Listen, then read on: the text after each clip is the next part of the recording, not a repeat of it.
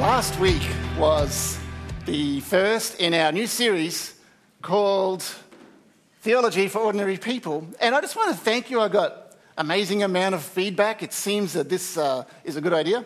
So that, yeah, and so thank you for letting me know that. You know, I just want you to remember that theology, it's a word that we might want to run away from, but it simply means talking about God. It means knowing Him better, understanding Him so that we can relate to Him the way that we should and we've been following through. Um, well, I'm using, here's my source material. It's Alister McGrath's book, Theology, the Basics. Uh, and it's a textbook, right? So it costs a little bit more, but I want to encourage you to think about buying it. It's not that thick. You would think a textbook is like that. It's not. It's only about this, this thick. And, and it really, I would encourage everybody to get into it, but I guess I'm going to give you the abbreviated version anyway, right? So uh, you could just be here every week. Last week we looked at the theology of creation. What is the doctrine of creation that we actually understand? And uh, this week's topic is simply this understanding God, which actually is not only complex and deep and wide, it's not possible to completely do.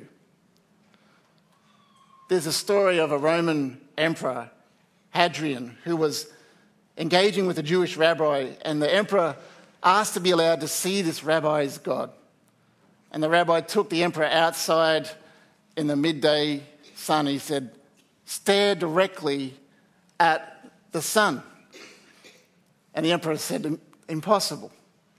To which the rabbi replied, If you can't look at the sun, which God created, how much less can you behold the glory of God Himself? John Calvin said, God knows our limited ability to cope with ideas and thus reveals himself in ways that we can handle. God's revelation is adapted or accommodated to our capacity for reflection. And Calvin insists that God simply cannot be fully comprehended by the, the human mind. What we know of God is known by revelation through the, the word and other places. And that revelation is adapted to our capacity as finite, you know, fallen creatures. Now, you remember last week, uh, we finished with this doctrine of, of we humans being created in God's image. And that means, yes, we're created with an intellect and we're created uh, with, with heart and soul and, and emotion so that we can deeply relate to God. But because we're not God, there, there will always be a limit on how we can comprehend Him. You know, that doesn't mean to say that this is some kind of weakness on God, God's part. It's a reflection of His you know, kind nature that He actually takes our limitations into account as He relates to us. So when Calvin says that God accommodates Himself to our ability, he, he means that God uses words and ideas and images that we can relate to in other words, God uses analogies as a way to describe himself to us for our benefit. And we're going to look at some of those today. I'm glad someone's excited. Adam, Pastor Adam, well done. Good tick. All right, first, we must attempt to understand and describe God. We actually should, we should ask the question, just bear with me, but which God? Which God? And, and I know standing here in, in, in, a church, in a Christian church, that answer seems obvious to everyone, but it's worth pointing out that in, in the ancient Near East, from which the story of Israel in the Old Testament is recorded, the culture was polytheistic. You know, that means that there was beliefs in many gods all around the Israelites. That's what they had around them. And this extended into the New Testament. You know, Paul himself, he, he said, What about all these, you know, especially to the Gentiles, all these Greek gods that you have. Each nation had one or more that they would worship. So you couldn't just say God and assume that people would know this God that we're talking about. And that's still exists in many cultures in our world. And as Australian society, you know, we, we, we become more and more multicultural, which has been, which is fantastic. And, and, but we've become more post-Christian. We Christians shouldn't always assume that the people we're talking to know the God that we're talking about. That's why the starting point in the, in the theology of God starts with clearly identifying the God that we believe. And yes, of course, we know Him to be the only true God. Of course, I'm saying that, but it's not the case for everyone, and it hasn't always been that way, of course. It's why you often read about leaders in the Old Testament. They would identify God. You know, He was the God of Abraham and Isaac and Jacob. He was the God that led us out of slavery in Egypt into the promised land. And the New Testament clearly links us to that same God who was revealed in the person of Jesus Christ. We're going to go deeper into the doctrine of, of, of Jesus. Uh, sorry, didn't mean to use inverted commas. We're going to go into the, because he's real, okay? We're going to go into the doctrine of Jesus next week and make sure you're here for that. But first, understand God, to, to, uh, to know God is to look to Christ. You know, and this is not an analogy. I know I mentioned that word. We're going to get to those. This is the starting point for us in understanding God. To know Christ is to know God. Jesus himself affirmed that. We Christians clearly follow the same God as the Israelites did in the Old Testament through uh, his son Jesus. Here's what it says in Hebrews 1, just to give you that clear link. Hebrews 1 1 to 3. Long ago, God spoke many times and in many ways to our ancestors through the prophets. And now, in these final days, He has spoken to us through His Son. God promised everything to the Son as an inheritance, and through the Son, He created the universe. That's an important point. The Son radiates God's own glory and expresses the very character of God, and He sustains everything by the mighty power of His command. When he had cleansed us from our sins, he sat down in the place of honor at the right hand of the majestic God in heaven. There is a clear link. The same God who spoke to Israel in many times and in many ways through the prophets speaks to us today through his Son. This is important because it demonstrates how the Christian understanding of God is linked to the person of Christ. To know Christ is to know God. We must think of Jesus as of God. More on that next week. All right, let's look at these descriptions or analogies of God that help us, that He gives us so that we know Him better and understand Him better. Remember, we said that the full understanding of God is not actually possible. And so, in His kindness, He describes Himself to us in ways that are true. I'm not saying that these ways aren't true, by the way, but there are ways that we can relate to. So, the first thing, and this is, um, this is important, and I know you know this, but it's important for us to look at it, is, is that we know God as Father. The very opening words that Jesus uses in, his, uh, in the prayer that we call the Lord's Prayer now is Our Father in heaven. This image of God as Father is it's deeply embedded within the Christian faith. And it really helps to align our thinking with who God is in relationship to us. It, it's a fundamental doctrine of God. Jesus regularly referenced God as Father but also for us, we as children. Paul did the same. So, what does the idea of a father mean, and how close is our human understanding of father related to God as father? That's what we're going to take a quick look at. You've got to remember, I'm doing 25 minute sermons. You know, the study of God is a lifetime. So, this is, this is very brief, but I hope you get something good out of it today. So, some thoughts that I've got for you, they come from McGrath and some from myself, is this. Number one, or letter A. Fathers bring their children into existence. All of us have a biological father. You know, without a biological father, we, we don't exist. And that idea of a father who was essential to our existence, it's really important. Even if we never knew our biological father, or, or even if you, we didn't have a good relationship with our biological father, you know, that, that role still exists. They played a role in our existence. And I know for some of you, you know, that can be painful, and, and you have my deepest sympathy and care today, but at a basic level, even that pain points to how significant the meaning of a father is. Therefore, the description of God, that God gives himself as father is very important. It means something to all of us, every person here. You know, even though we need a biological father, God, as the creator of humanity, set up the, the, the process for reproduction. He knew about you before you were conceived. He is, in other words, our originator, the one who is responsible for everyone's existence. You know, without him, we're not here. So that's the first reason that we can call God Father. The second one is that fathers care and provide for their children. So when a child's young, sometimes not so young, he or she is dependent upon his or her father and mother for everything. I meant that in a loving way. and I wasn't talking to my own kids, just. but that relationship is close, you know, because there's a dependency. And that's the point a close and personal relationship with a God who is intensely interested in our well being. In fact, we do need Him for everything. He really does provide and care and sustain. Without God, not only would we not exist, but if we did exist, we wouldn't have what we need to live. All that we have, He provides. The key thought here is of a father who cares. And I, I, just want you to hear that today. I know you, if you've been in church a long time, you've heard that a, a lot. But I just want you to hear it again. The key thought is a God who cares for their child. He sees each one of us in that kind of relationship.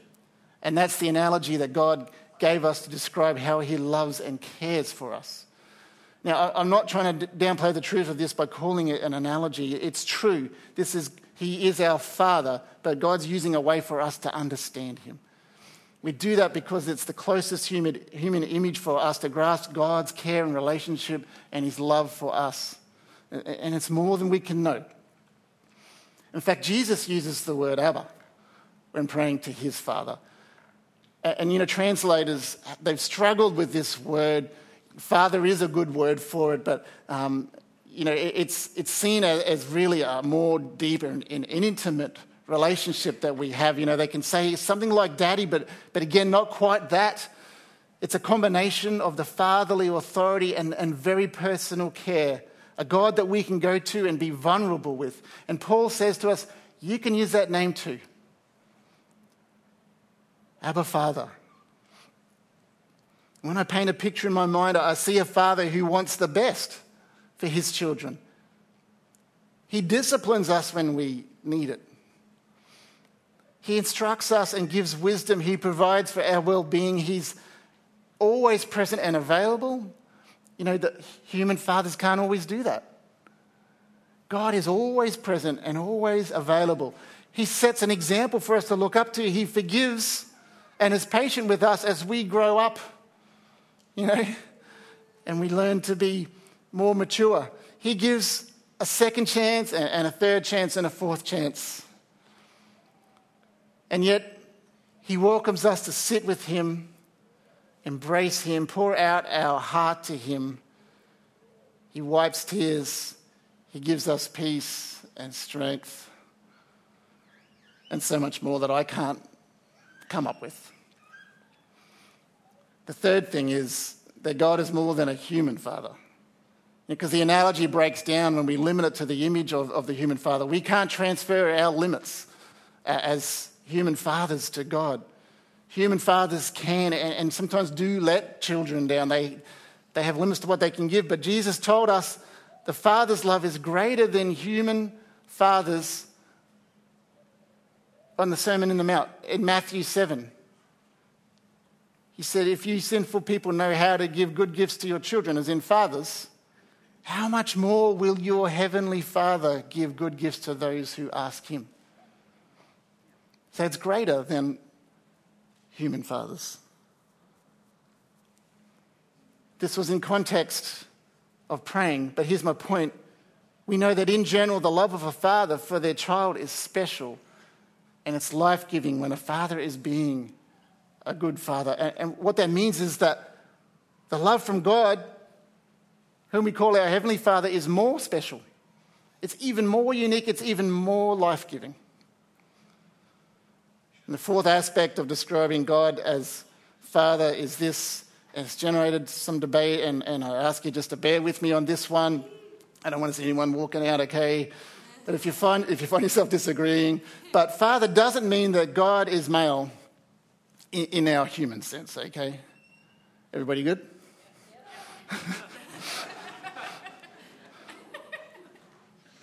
a male gender is very much a human attribute. It's true that both Old and New Testament use male language about God. That's good. In fact, the Greek word for God is theos. It's, it's, it's a masculine word. And most analogies for God throughout Scripture are male. Like we've said, father, and there's, you know, there's king and there's shepherd. But a good question to ask is Does the Bible ever use female imagery to refer to the love of God for us? And the answer is actually yes. I've got an example for you in Isaiah. Can a mother forget her nursing child? Can she feel no love for the child she has born? We're talking about God's love for us. That's what Isaiah was saying. But even if that were possible, I will not forget you. God's love for us is likened to a mother's love and a father's love. Indeed, last week we came to the biblical conclusion that we're created in God's image. Genesis 1 says, male and female, he created them. It doesn't say males are created in God's image, it says males and females are created in God's image. That means there is something about God, his image, that is both male and female. It's a mystery, I know. But I think we have to hesitate to unquestionably say that God is male in the, in the sense that I'm a male. Because females came from God's image, no more, no less. When Jesus came in human form, he was obviously male. But I agree with McGrath that at the base level, it's probably not theologically correct to simply say God is, in the, is a male in the same way that I'm male. And to speak of God as Father is to say that the role of the Father in ancient Israel and today allows us insight and understanding into the nature of God and our relationship with Him. But it shouldn't lead us to emphasize a human male gender. Nobody's moved, that's good. the Old Testament is clear that mothers were also analogies for aspects of God's love for Israel. So there's no doubt that both fathers and mothers function as a good analogy for understanding God's love for us.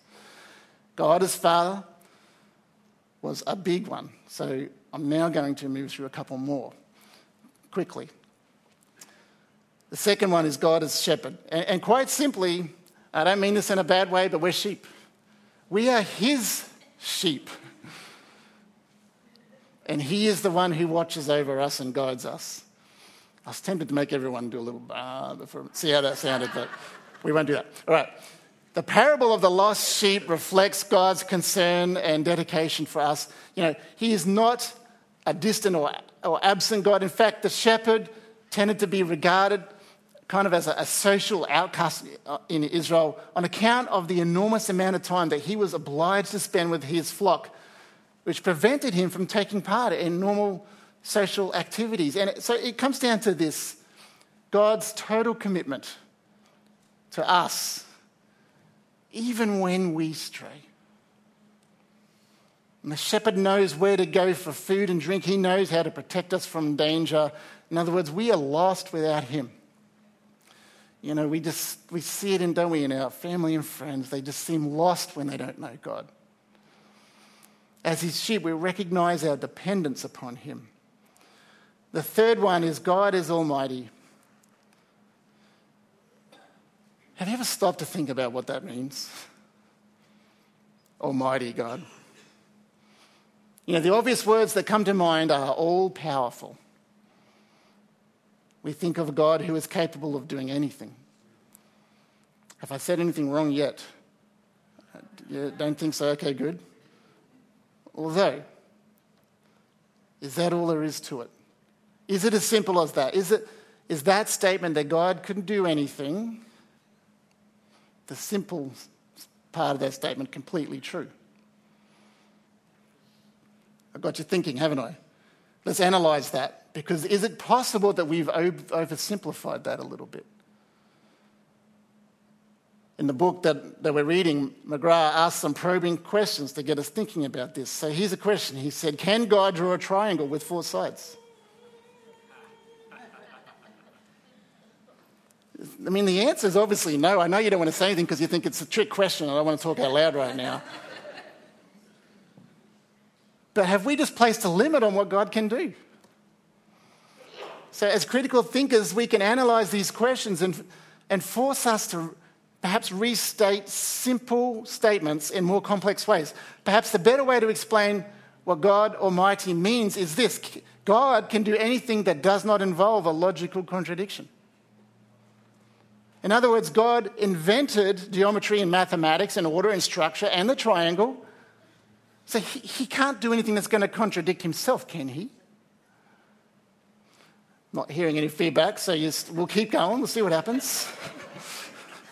well, here's another question God can do anything, is what we said at the beginning. Can God sin? You can answer that one. Oh, no, yeah, okay, we've got a mixture. The answer is no. God can't do anything against his nature, and yet we say God can do anything. All right, I'll keep going with these hard questions. Can God force someone who loves him to hate him? Don't answer that one out loud.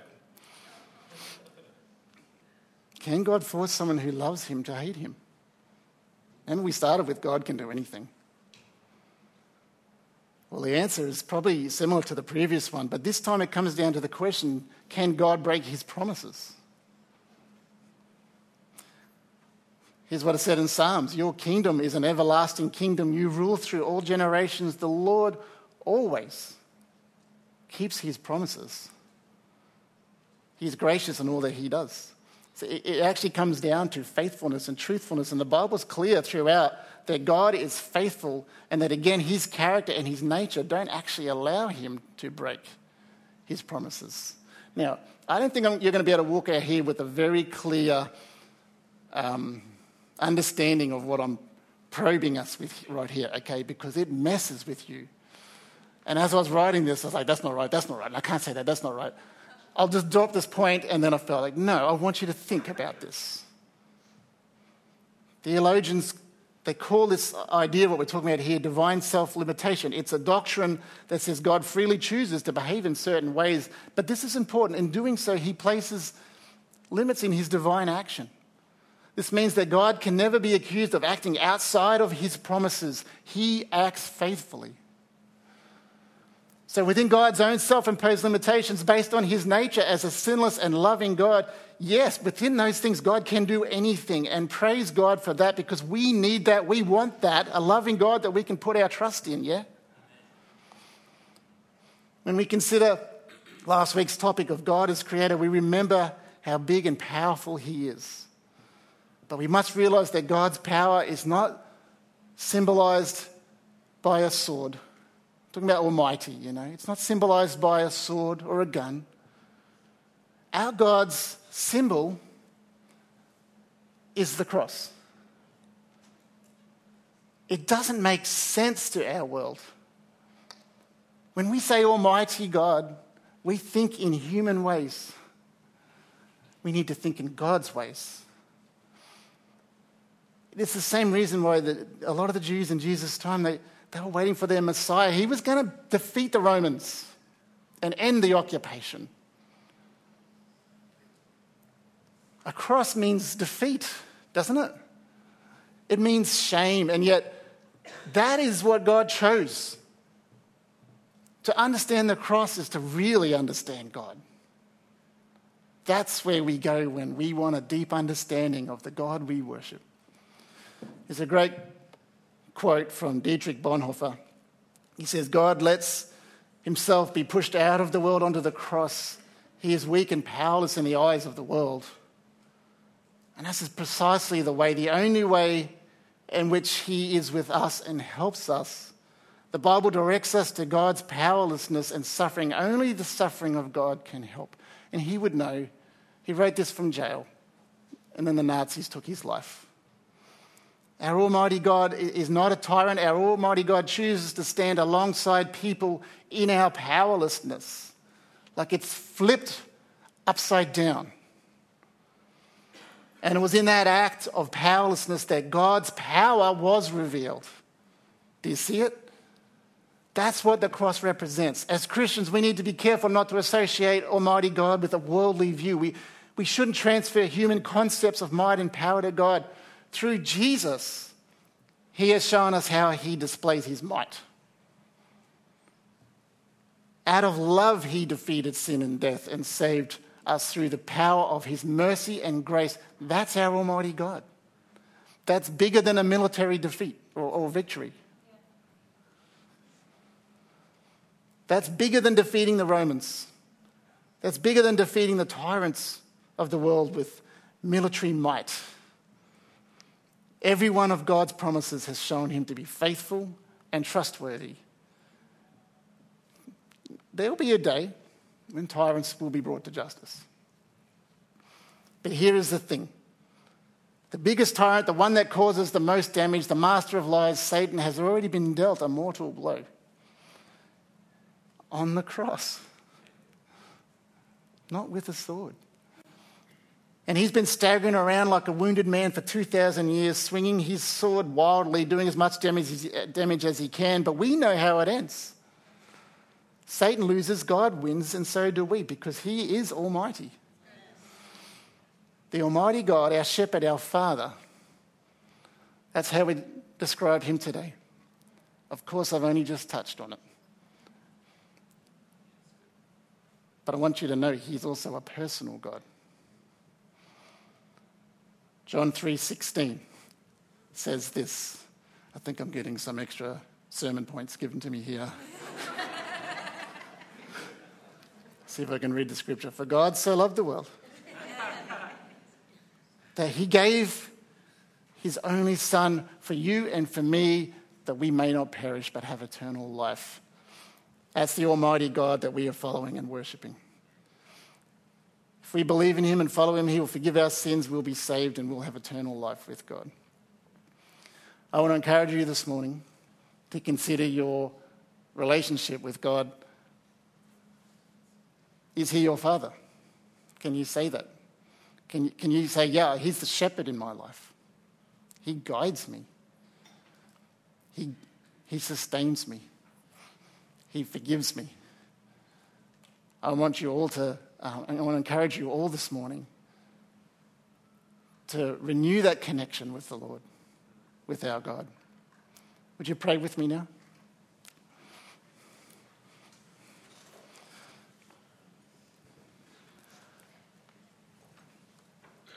Uh, loving Heavenly Father, and, and we say, Father, knowing that you love us better than any human father ever can, that you care for us better than any human father ever can. And we thank you that that's the God that you are. Almighty God, died for us on the cross.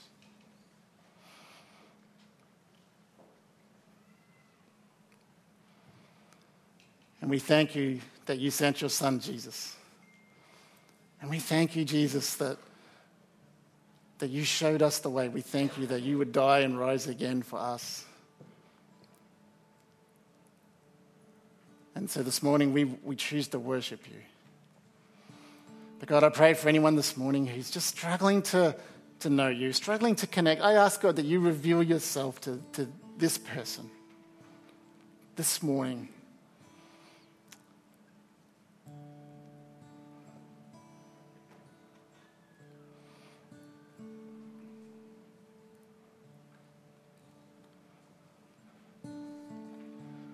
So we worship you, Jesus. You are worthy of all our praise.